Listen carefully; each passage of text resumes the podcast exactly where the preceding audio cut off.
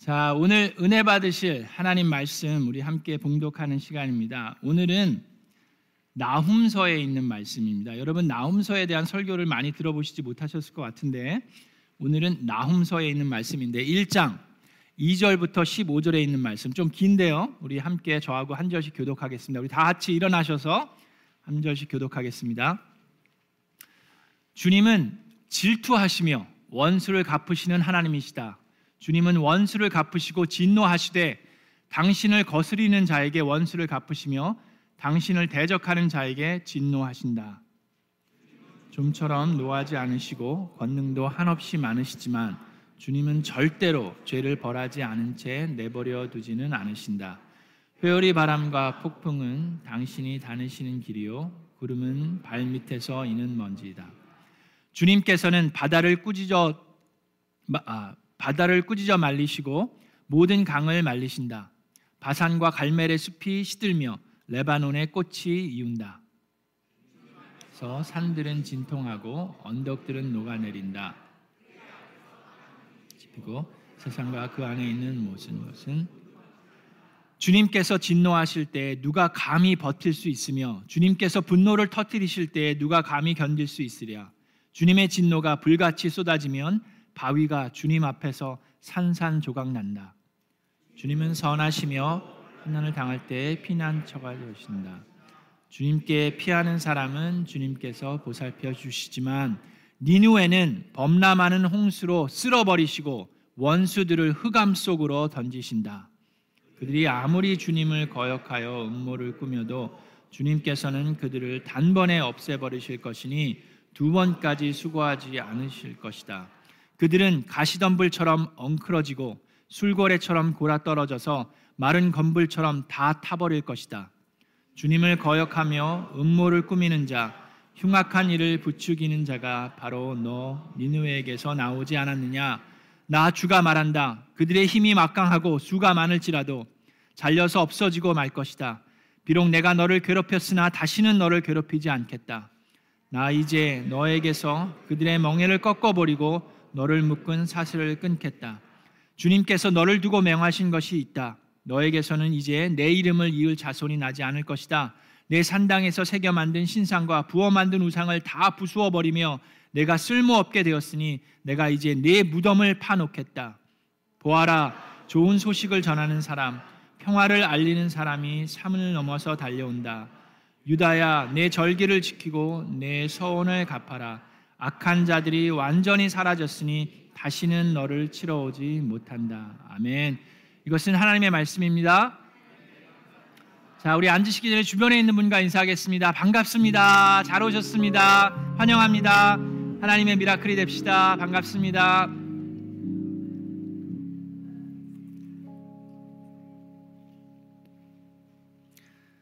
자, 우리가 이제 부흥회를 은혜 가운데 잘 마쳤고요. 이제 원래 진, 진도대로 돌아갑니다. 그렇게 되면 우리 이제 왕정 시대를 우리가 경험했고 이제 어, 예언서를 들어가게 되는데 원래 진도대로 가면 오늘은 이제 회개의 주제에 대한 얘기고 다음 주가 요나서를 얘기합니다. 그리고 그 다음 주가 이제 나훔서를 얘기하게 되는데 요나서는 여러분 기억하시죠? 제가 작년 7월 달에 요나서를 가지고 말씀을 이미 전했습니다. 그래서 오늘은 요나서보다는 나훔서에 집중하고 다음 주에는 이제 추수감사 주의를 예비하는 그런 말씀을 나누려고 합니다. 자, 나누, 나훔서는 여러분 우리가 이렇게 좀 생소하죠. 자주 들어보지 못한 성경 말씀이고 책입니다. 요나서는 그래도 좀 자주 들어봤는데 나훔서는 왠지 좀 생소한 부분이 있습니다. 그런데 요나서도 그렇고 나훔서도 그렇고 둘 다 니누에에 관해서 쓰여졌습니다. 자, 니누에는 어떤 도시입니까? 아수르의 수도 도시였습니다. 근데 이 아수르는 이스라엘 백성과 이 유다 백성과 아주 원수지간이었어요. 뿐만 아니라 이 아수르는 그 당시에 아주 최대 강대국으로서 주변에 있는 국가를 이렇게 점령하면서 인간이 할 수 있는 이 모든 악한 행동을 다 했었던 그런 나라였습니다. 점령을 하면 그 사람들을 노예로 그냥 사용한 게 아니라 그들의 반란자들을 그들의 눈을 빼고 혀를 자르고 그들의 살아있는 이 피부를 벗겨서 벽에 붙이고 하는 등 이루 말할 수 없는 인간의 악한 행동들을 했던 모습을 우리는 고대 문헌을 통해서 알 수가 있습니다. 자, 그런 그랬기 때문에 우리가 요나서를 제가 작년에 설교했을 때 제목이 뭐였는지 기억나십니까? 요나가 죽기보다 싫은 순종이었어요. 그렇게 자기의 백성들, 그의 자녀들을 괴롭힌 이 아수르에 가서 복음을 전해서 요나는 알았어요. 하나님이 은혜의 하나님인 것. 우리가 찬양했듯이 은혜와 자비가 많으신 분이기 때문에 혹여나 이 사람들이 회개하면 하나님께서 은혜를 베푸실까봐 나는 죽어도 가기 싫다라고 어, 요나는 도망을 갔었죠. 자, 그것이 이제 요나의 마음인데, 자, 이, 이 요나서와 나훔은 그렇게 둘 다 니누에 관해 쓰여진 거기 때문에 어떻게 보면 이건 제가 하는 얘기지만 이 요나서는 니누의 상 그리고 나훔은 니누의 하라고 별명을 붙일 수 있을 정도로 둘 다 니누에 관한 얘기입니다. 그래서 그 70인역 셉투이전에 보시면 이 구약 성경을 헬라어로 번역한 성경에 보면 요나와 나훔이 백투백으로 있습니다. 지금 우리가 가지고 있는 성경에는 가운데 다른 책이 하나 섞게 중간에 끼어 있어요. 그게 미가서인데 원래 그 70인역에는 요나와 나움이 이렇게 붙어 있습니다. 하여튼 그 정도로 밀접한데 그럼에도 불구하고 다른 부분이 있어요. 요나서는 하나님의 자비와 긍휼과 은혜를 얘기합니다. 그런데 나훔은 하나님의 심판과 진노를 이야기합니다. 자, 그래서 이 요나서의 마지막 부분을 보면 하나님의 그 마음을 알 수 있어요. 요나서 마지막 부분만 보도록 하겠습니다. 4장 10절에 보면 하나님께서 요나에게 얘기하십니다. 요나가 하도 화를 내니까 네가 화를 내는 것이 옳으냐라고 얘기를 하시면서 네가 수고하지도 않았고 네가 키운 것도 아니며 그저 하룻밤 사이에 자라났다가 하룻밤 사이에 죽어버린 이 식물을 네가 그렇게 아까워하는데 이 니누에 하나님께서 재앙을 내릴까 이렇게 구경하고 있는데 햇볕이 쬐니까 너무 힘들어서 고통스러우니까 하나님께서 이 식물을 통해서 그늘을 제공하니까 요나가 좋아했는데 그걸 다 다시 죽여버리니까 막 또 화를 냈을 때 요나에게 하신 말씀이죠. 결국에 요나 요나는 그 니누에가 무너지는 모습을 보지 못했어요. 하나님이 얘기하십니다. 11절에 하물며 좌우를 가릴 줄 모르는 사람들이 12만 명도 되고 더 되고 짐승들도 수없이 많은 이 큰 성읍 니누에를 내가 아끼지 않겠느냐라고 하나님께서 요나에게 얘기하십니다. 자, 그게 요나서의 끝 부분이에요. 자, 그런데 나훔서의 첫 부분을 보면 아까 우리가 읽었지만 하나님은 질투하시며 원수를 갚으시는 하나님이다. 라고 얘기하시면서 이 니누의 성을 얘기하면서 다 태워버리겠다라고 얘기하시고 내가 너의 무덤을 파겠다라고 하나님께서 얘기를 하십니다. 주님께서는 피하는 주님께 피하는 사람은 주님께서 보살펴 주지만 니누에는 범람하는 홍수로 쓸어버리고 원수들을 흑암 속으로 던지신다라고 얘기하고 내가 너의 무덤을 파겠다라고 얘기하세요. 도대체 무슨 일이 있었습니까? 요나서랑 지금 나훔이랑 똑같은 도시를 놓고 얘기하는데 하나님의 태도와 자세가 너무나도 달라요. 그렇죠? 도대체 어떤 일이 있었습니까? 요나서가 쓰여진 다음에 나훔서가 쓰여지기 전까지는 한 100년에서 150년, 1세기가 흘렀습니다. 100년은 우리에게는 긴 세월이지만 역사적으로 보면 짧은 시간입니다. 근데 그 1세기 동안 도대체 어떤 일이 있었길래 도대체 하나님의 성품이 변한 겁니까? 아니면 니누에가 변한 겁니까? 우리가 그걸 들여다보기를 원합니다. 요나가 니누에 갔을 때는 어떤 일이 일어났었죠? 그들이 회개했어요. 악한 사람들이었어요, 그들도. 그럼에도 불구하고 왕에서부터 모든 백성들뿐만 아니라 거기에 사는 모든 짐승들까지도 금식하는 일이 있었습니다. 자, 요나서 3장 7절에 보면 니누의 왕이 얘기합니다. 왕은 니누의 백성에게 다음과 같이 선포하였습니다. 왕이 대신들과 더불어 내린 칙명을 따라서 사람이든 짐승이든 소떼든 양떼든 입에 아무것도 대서는 안 된다. 무엇을 먹어도 안 되고 무엇을 마셔도 안 된다. 짐승이든 사람이든 모두 굵은 배 옷만을 걸치고 하나님께 힘껏 부르짖어라.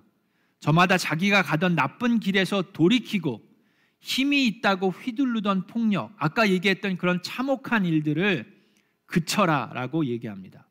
하나님께서 마음을 돌리고 노여움을 푸실지 누가 아느냐? 그러면 우리가 멸망하지 않을 수도 있다. 10절에 보면 하나님께서 그들이 뉘우치는 것, 곧 그들이 저마다 자기가 가던 나쁜 길에서 돌이키는 것을 보시고 뜻을 돌이켜 그들에게 내리시겠다고 말씀하신 재앙을 내리지 않으셨다. 그게 요나서에 있었던 일이에요. 그래서 우리는 요나서를 많이 묵상하고 좋아합니다. 하나님의 은혜와 자비와 국류를 우리는 찬양합니다. 예수님께서도 이 니누에에 대해서 신약 성경에 얘기를 하세요. 그들은 회개하였다고 예수님도 인정을 하십니다. 마태복음 12장 41절에 심판 때에 니누에 사람들이 이 세대와 함께 일어나서 이 세대를 정죄할 것이다. 니누에 사람들은 요나의 선포를 듣고 회개하였기 때문이다라고 얘기합니다. 예수님 당시에 유대인들이 예수님이 거기에 있었음에도 불구하고 예수님을 받아들이지 않고 인정하지 않고 죄를 범하죠. 그랬을 때 예수님이 이 니누의 사람들을 얘기하면서 심판 때에 그들이 일어나서 너희들을 정죄할 거다. 회개하지 않는 너희들을 정죄할 것이다. 왜냐하면 니누의 사람들도 회개하였기 때문이다라고 얘기하십니다. 자, 그것이 요나서에 일어났던 일인데 불과 1세기가 지났는데 지금 하나님은 나홈서에서 하시는 그 하나님은 너무나도 태도가 바뀌셨어요. 왜 그럴까요? 여러분 그 답을 히브리서에서 찾습니다. 우리가 특별 새벽 기도 때 히브리서를 한 장씩 한 장씩 묵상했습니다. 그렇기 때문에 특별 새벽 기도에 참여하신 여러분들은 왜 하나님이 이 태도가 바뀌셨는지 그 답을 아시지요? 네. 우리는 자꾸 까먹기 때문에 그래서 어, 목사가 참 감사해요. 또 히브리서를 얘기할 수가 있어요. 히브리서 6장에 이런 말씀이 있습니다. 히브리서 6장을 보면 5장에 5절에 하나님의 선한 말씀과 장차올 세상의 권능을 경험한 사람들은 그런 사람들이 타락하면 그들을 다시 새롭게 해서 회개할 수 없습니다라고 얘기했어요. 그런 사람들은 자기들 때문에 하나님의 아들을 다시금 십자가에 못 박고 욕되게 하는 것입니다라고 얘기했어요. 자, 이제 좀 기억이 나십니까? 니누의 사람들이 요나 시절에는 어땠어요? 그들은 하나님을 몰랐어요. 그걸 어떻게 알 수 있습니까? 아까 읽었던 요나서 마지막 부분에 뭐라 그랬어요? 하나님의 마지막 말씀이 뭐라 그랬어요? 좌우를 가릴 줄 모르는 사람들이 12만 명이나 있는 이 니누에를 내가 불쌍히 여기는 것이 당연하지 않느냐라고 얘기했어요. 그래서 자비와 국류를 베푸셨어요. 회개했을 때. 그렇죠? 그랬는데 1세기가 지났습니다. 그러면 니누의 사람들은 어떻게 된 거예요? 하나님을 체험했어요. 하나님의 은혜를 경험한 거예요. 그럼에도 불구하고 그 1세기 동안 다시금 그들은 하나님을 인정하지 않고 하나님을 저버리고 우상을 숭배하면서 다시금 악한 길을 행하게 됩니다. 자, 그랬을 때 하나님의 심판과 진노가 임합니다. 우리는 여러분, 우리는 하나님을 생각하면서 항상 요 부분만 얘기해요. 은혜로우신 하나님, 자비로우신 하나님, 긍휼이 많으신 하나님. 근데 우리가 얘기하지 않는 부분을 오늘 나훔서에서 하나님께서 얘기하고 계십니다. 나훔서뿐만 아니라 성경 이곳저곳에 하나님의 그런 모습들을 얘기하고 있는데 우리는 우리가 듣기 원하고 좋은 것들만 받아들이기를 원합니다. 로마서에도 보면 이런 말씀이 있습니다. 무서운 말씀이 있어요, 여러분. 자, 저를 보세요. 로마서 1장에 보면 이런 말씀이 있어요. 사람들은 하나님의 진리를 거짓으로 바꾸고 창조주 대신에 피조물을 숭배하고 섬겼습니다. 하나님은 영원히 찬송을 받으실 분임에도 불구하고 그렇죠? 근데 그들은 우상을 숭배했어요. 28절에 사람들이 하나님을 인정하기를 싫어하므로 하나님께서는 사람들을 타락한 마음 자리에 내버려 두셔서 해서는 안 될 일을 하도록 놓아 두셨습니다. 니누의 사람들을 생각해 보시면서 이 말씀을 한번 읽어 보세요. 그래서 로마서 2장 2절에 하나님의 심판이 이런 일을 하는 사람들에게 공정하게 내린다는 것을 우리는 압니다. 이런 일을 하는 사람들을 심판하면서 스스로 그런 일을 하는 사람이 있는데 그 얘기가 뭐예요? 저런 악한 사람들을 손가락질 하면서 그들을 정죄하는데 그 정죄하는 사람들 스스로도 악한 일을 하고 있다는 사람들. 그런 사람들이 있다는 얘기입니다. 자, 그런 사람들이 있는데 그런 사람이 하나님의 심판을 피할 수 있을 줄로 생각합니까? 더구나 하나님께서 인자하심을 베푸셔서 사람을 인도하여 회개하게 하신다는 것을 알지 못하고 오히려 하나님의 풍성하신 인자하심과 관용하심과 오래 참으심을 업신 여기기까지 한다니 될 말입니까? 하나님이 인내하시는 것, 하나님이 오래 참으시는 것을 하나님이 마치 무능한 것처럼 생각하는 사람은 심판을 받게 되어 있습니다. 지금도 하나님은 오래 참으십니다. 그들로 하여금 회개하고 하나님 앞에 오기를 원하시기 때문인데 그것을 인정하지 않고 마치 하나님이 무능한 것처럼 하나님을 무시하고 그런 사람들은 하나님의 심판에 이르게 된다는 얘기입니다. 그런 사람은 완고한 마음과 회개하지 않는 마음을 가지고 있으므로 하나님께서 진노를 터뜨려 의로운 심판을 하실 그날을 앞에 두고 자기가 받을 진노를 스스로 쌓아 올리고 있는 사람입니다. 라고 로마서 얘기하고 있어요. 니누에가 지금 그렇게 하고 있었어요. 자, 그랬을 때 하나님께서는 각 사람에게 그가 한 대로 갚아 주실 것입니다. 라고 로마서에 써 있습니다. 그 일들이 신약에뿐만 아니라 구약에서도 일어났고 앞으로도 동일한 하나님이 그 일을 하실 겁니다. 여러분 하나님은 자비와 국률을 베푸시는 하나님이지만 하나님의 그 부분만을 놓고 우리가 항상 묵상하고 살다 보면 어떤 일이 일어나는지 아십니까? 이 니누에처럼 될 수 있어요. 니누에는 원래 악한 사람이었지만 요나서와 나훔서 사이에 있는 성경이 뭐라고요? 미가서인데 그건 누구에 대한 심판인지 아십니까? 예루살렘에 대한 이스라엘 백성에 대한 심판이에요. 하나님의 선택받은 백성도 마찬가지로 똑같은 하나님의 자비와 국률만을 경험하면서 그 부분만 가지고 생활하면 다시금 하나님을 무시하고 죄를 범하게 되기 때문에 그들 또한 심판을 이르게 됩니다. 여러분, 그래서 우리는 하나님의 은혜와 자비도 알아야 하지만 오늘 본문 말씀에 있는 것처럼 우리의 하나님은 질투하시는 하나님인 것을 알아야 합니다. 나훔서 1장 3절에 주님은 2절에 아, 주님은 질투하시며 원수를 갚으시는 하나님이다라고 얘기했어요. 그게 오늘 설교의 제목인데 하나님이 질투하시는 하나님이라는 걸 우리가 잘 이해하는 게 필요합니다. 왜냐하면 우리가 생각하는 질투는 아주 부정적인 말이에요. 질투하면 안 되는 거예요. 그렇죠? 왜 그렇습니까? 우리가 생각하는 질투는 어떤 질투입니까? 내가 가지고 있지 않은 거 다른 사람이 가지고 있으면 나는 시기하고 질투해요. 내가 할 수 없는데 다른 사람을 할 수 있으면 우리는 시기하고 질투합니다. 그것이 우리가 알고 있는 시기와 질투예요. 그런데 성경에 하나님을 묘사하면서 사용하고 있는 질투는 히브리어로 카나라는 단어인데 그거는 번역하기가 그렇게 쉽지 않습니다. 이 카나라는 이 질투라는 단어의 참된 의미는 그냥 우리가 생각하는 시기와 질투가 아니라 열정과 열심이라는 뜻을 가지고 있어요.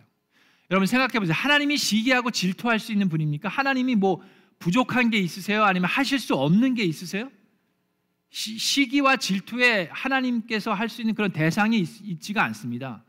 근데 여기서 얘기하는 질투는 하나님이 우리를 향한 열정과 열심을 이 질투로 표현하고 있는 거예요. 그게 무슨 말입니까? 여러분 생각해 보세요. 여러분들의 자녀를 사랑하는 여러분들의 열정과 열심이 있지 않습니까? 자, 그랬을 때 여러분들의 자녀를 누군가가 와서 괴롭혀요. 누군가가 와서 막 죽이려 하고 몹쓸게 굴면 여러분은 어떻게 합니까? 가만히 있지 못해요. 왜요? 우리는 우리를 우리의 자녀를 향한 열정과 열심이 있기 때문입니다. 그것이 질투예요. 그래서 하나님이 얘기한 질투입니다. 그래서 하나님께서 뭐라고 그랬어요? 원수를 갚으시는 하나님이다라고 얘기했습니다. 우리의 자녀를 괴롭히고 있는데 그냥 무시하고 아무렇게다 하지 않으면 그것은 자녀를 사랑하지 않든지 그 자녀가 나의 자녀가 아니든지 둘 중에 하나입니다.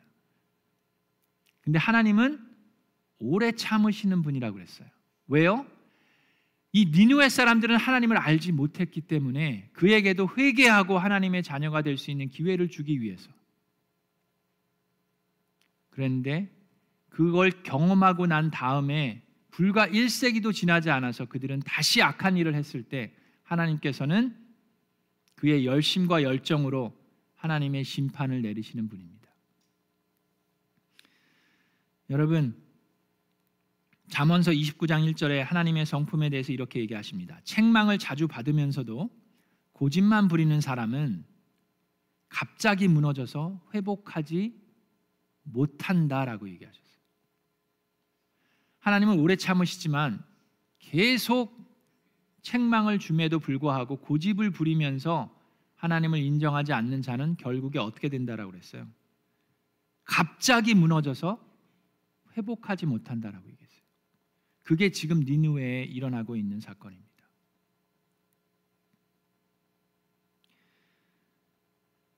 근데 여러분 나, 나훔서를 이렇게 계속 묵상하면요. 되게 무섭고 두려울 것 같은데 1장, 2장, 3장, 3장까지밖에 없어요. 3장을 묵상하면 이 나훔서의 참다운 주제를 알게 됩니다. 제목, 이 띠임을 알게 되는데 나훔서의 띠임은 심판과 진노가 아니에요. 나훔서의 참다운 주제는 심판과 진노가 아니라 하나님의 위로입니다. 위로. 그것이 왜 위로입니까? 이 나훔이라는 사람의 그 이름의 뜻이 위로예요. 근데 어떻게 이것이 지금 네 무덤을 파고 막 뭐 시체 더미가 이 3절에 보면은 찢어지는 듯한 어, 채찍 소리, 어, 음, 요란하게 울리는 병거 바퀴 소리, 말이 달려온다, 병거가 그 굴려온다 그러면서 기병대가 습격해 온다, 칼에 불이 난다, 창은 번개처럼 번쩍인다, 떼죽음을 당한다, 높게 쌓인 시체 더미, 셀 수도 없는 시체, 사람이 시체 더미에 걸려서 넘어진다. 이런 말이 어떻게 위로가 됩니까? 위로가 될 수 있는 이유를 지금 알려드릴게요. 다음 주에 알려드린다고 그럴 줄 알았죠? 지금 알려드릴게요. 네. 그 이유는 이 나훔서가 니누에 관해서 쓰여졌지만 니누의 백성에게 쓰여진 것이 아니라 유대 백성, 이스라엘 백성에게 쓰여졌기 때문입니다. 지금 유대 백성은 어떻게 되었어요? 어떤 마음입니까? 하나님, 저 악한 자들이 하나님의 은혜를 무시하는 저 자들이 우리의 자녀들을, 우리의 가족들을 그들의 눈을 빼고 혀를 자르고 피부를 벗겨서 하나님을 욕보이고 우리를 욕보이는데 주님, 주님은 어디에 계십니까? 도대체 하나님은 무엇을 하고 계십니까? 주님, 우리의 죄를 용서하여 주시고 우리를 회복시켜 주십시오 하는 하나님의 백성들에게 드디어 하나님께서 말씀하십니다. 나는 너희를 향한 열심과 열정이 있는 아버지다. 내가 너희의 원수를 갚아주겠다. 나에게 오는 사람은 나로 피난처가 될 것, 내가 피난처가 될 것이지만 니누에는 내가 전멸시켜 버리겠다. 라고 위로해 주십니다. 그래서 나홈서는 심판과 진노의 띠이 아니라 하나님의 위로의 띠이에요. 자, 그러면 저와 여러분에게 오늘 명심해야 되는 말씀이 있습니다. 명심해야 되는 부분이 있어요. 여러분과 제가 찬양하고 예배하는 하나님은 자비와 국률의 하나님이 맞습니다. 그러나 우리의 하나님은 역시 질투하시고 원수를 갚으시고 심판과 진노를 하시는 하나님입니다. 자, 그럼 저와 여러분이 하나님으로부터 심판을 받으시겠습니까? 위로를 받으시겠습니까? 여러분, 심판받기 원하십니까? 위로받기 원하십니까? 그럼 여러분들이 하나님께 위로받을 수 있는 방법이 무엇입니까? 그것은 회개입니다. 우리는 단 한 번의 회개로 하나님의 은혜로 구원을 받습니다. 그럼 그것은 그 누구도 빼앗아 갈 수 없어요. 그런데 하나님의 백성이 된 우리임에도 불구하고 예루살렘처럼 미가서를 통해서 하나님께서 말씀하신 것처럼 그들도 하나님의 심판을 받을 수 있습니다. 이스라엘 지금 예루살렘이 초토화됐고 하나님의 성전이 무너져 내렸고 계속해서 타향살이를 하면서 어려움을 겪게 된 그 역사를 통해서 볼 수 있습니다. 저와 여러분이 해야 되는 것은 회개인데 우리가 알아야 하는 게 있는데 그리스도인들도 그리스도인들은 죄가 없는 사람이 아닙니다. 그러나 그리스도인들은 계속해서 회개하는 사람입니다. 저는 목사가 되면 죄를 안 짓는 줄 알았어요. 주여. 여러분 그렇게 아시죠? 그렇게 믿으십니까? 아멘이 없구나. 네. 여러분 아직 예수님이 영접 안 하신 분들 잘 들으세요. 그리스도인이 되면 우리가 평생 죄를 안 짓고 살았으면 좋겠는데 죄를 또 짓더라고요. 그럼에도 불구하고 예수 그리스도의 보혈의 공로로 더 이상의 정죄함이 없습니다. 그런데 우리 그리스도의 입장에서 그리스도인의 입장에서는 계속해서 반복해서 회개해야 합니다. 우리가 하나님의 자비와 국률만을 의지하고 하나님의 질투하심을 깨닫지 못하고 살면 우리는 늘 죄 가운데 거하다가 하나님한테 엄청 혼날 수가 있어요. 어, 여러분 부부 생활을 하신 분들은 잘 아시겠지만 하나밖에 없는 남편이라고 하나밖에 없는데 아내라고 하나밖에 없는데 반복해서 잘못하지 않습니까? 저만 그런가? 아이 뭐 두 명 있는 것도 아닌데 한 명밖에 없는데 어떻게 그렇게 알려줬는데도 그리고 잘못했다고 인정을 했어요. 10년 전에. 근데 또 하네. 주여. 이거 어떻게 해야 됩니까? 주여가 아니라 죽여요? 정말 그러고 싶을 때가 있을 거예요. 근데 우리는 어떻게 해야 돼요? 그때 또 반성하고 또 회개해야 됩니다. 참 부끄럽지만 목사도 그렇더라고요. 우리 같이 사역하는데도 저기 저 온지 뭐 1년 반밖에 안 됐는데도 불구하고 우리 함께 사역하는 우리 사역 부장님들과 우리 동역하는 전도사님들 저는 이분들을 잘 세워주고 잘 하려고 한다고 생각을 했는데 제가 개입하고 간섭해서 도리어 사역에 도움이 되는 게 아니라 방해가 되는 거를 한 번만 했으면 됐는데 또 하더라고요. 그리고 어떨 때는 내가 하면서도 몰라요. 그 세 번을 하더라고요. 어, 그래서 참 반성하는 시간을 갖게 됩니다. 그러면 또 회개해야죠. 우리 같이 동역하는 우리 전사님들도 사역하는 분들도 저는 이분들이 우리 교회 와갖고 이제 저한테 너무 큰 도움이 되는데 좀 많은 도움을 드리고 싶은데 내가 도움을 드리는지 아닌지 좀 퀘셔너블 할 때가 있어요. 그럴 때 우리는 어떻게 해야 됩니까? 회개해야 돼. 반성하고 하나님께 나아가야 합니다. 그럴 때 우리는 우리 하나님은 우리의 피난처가 되시고 우리를 위로해 주시는 줄 믿습니다.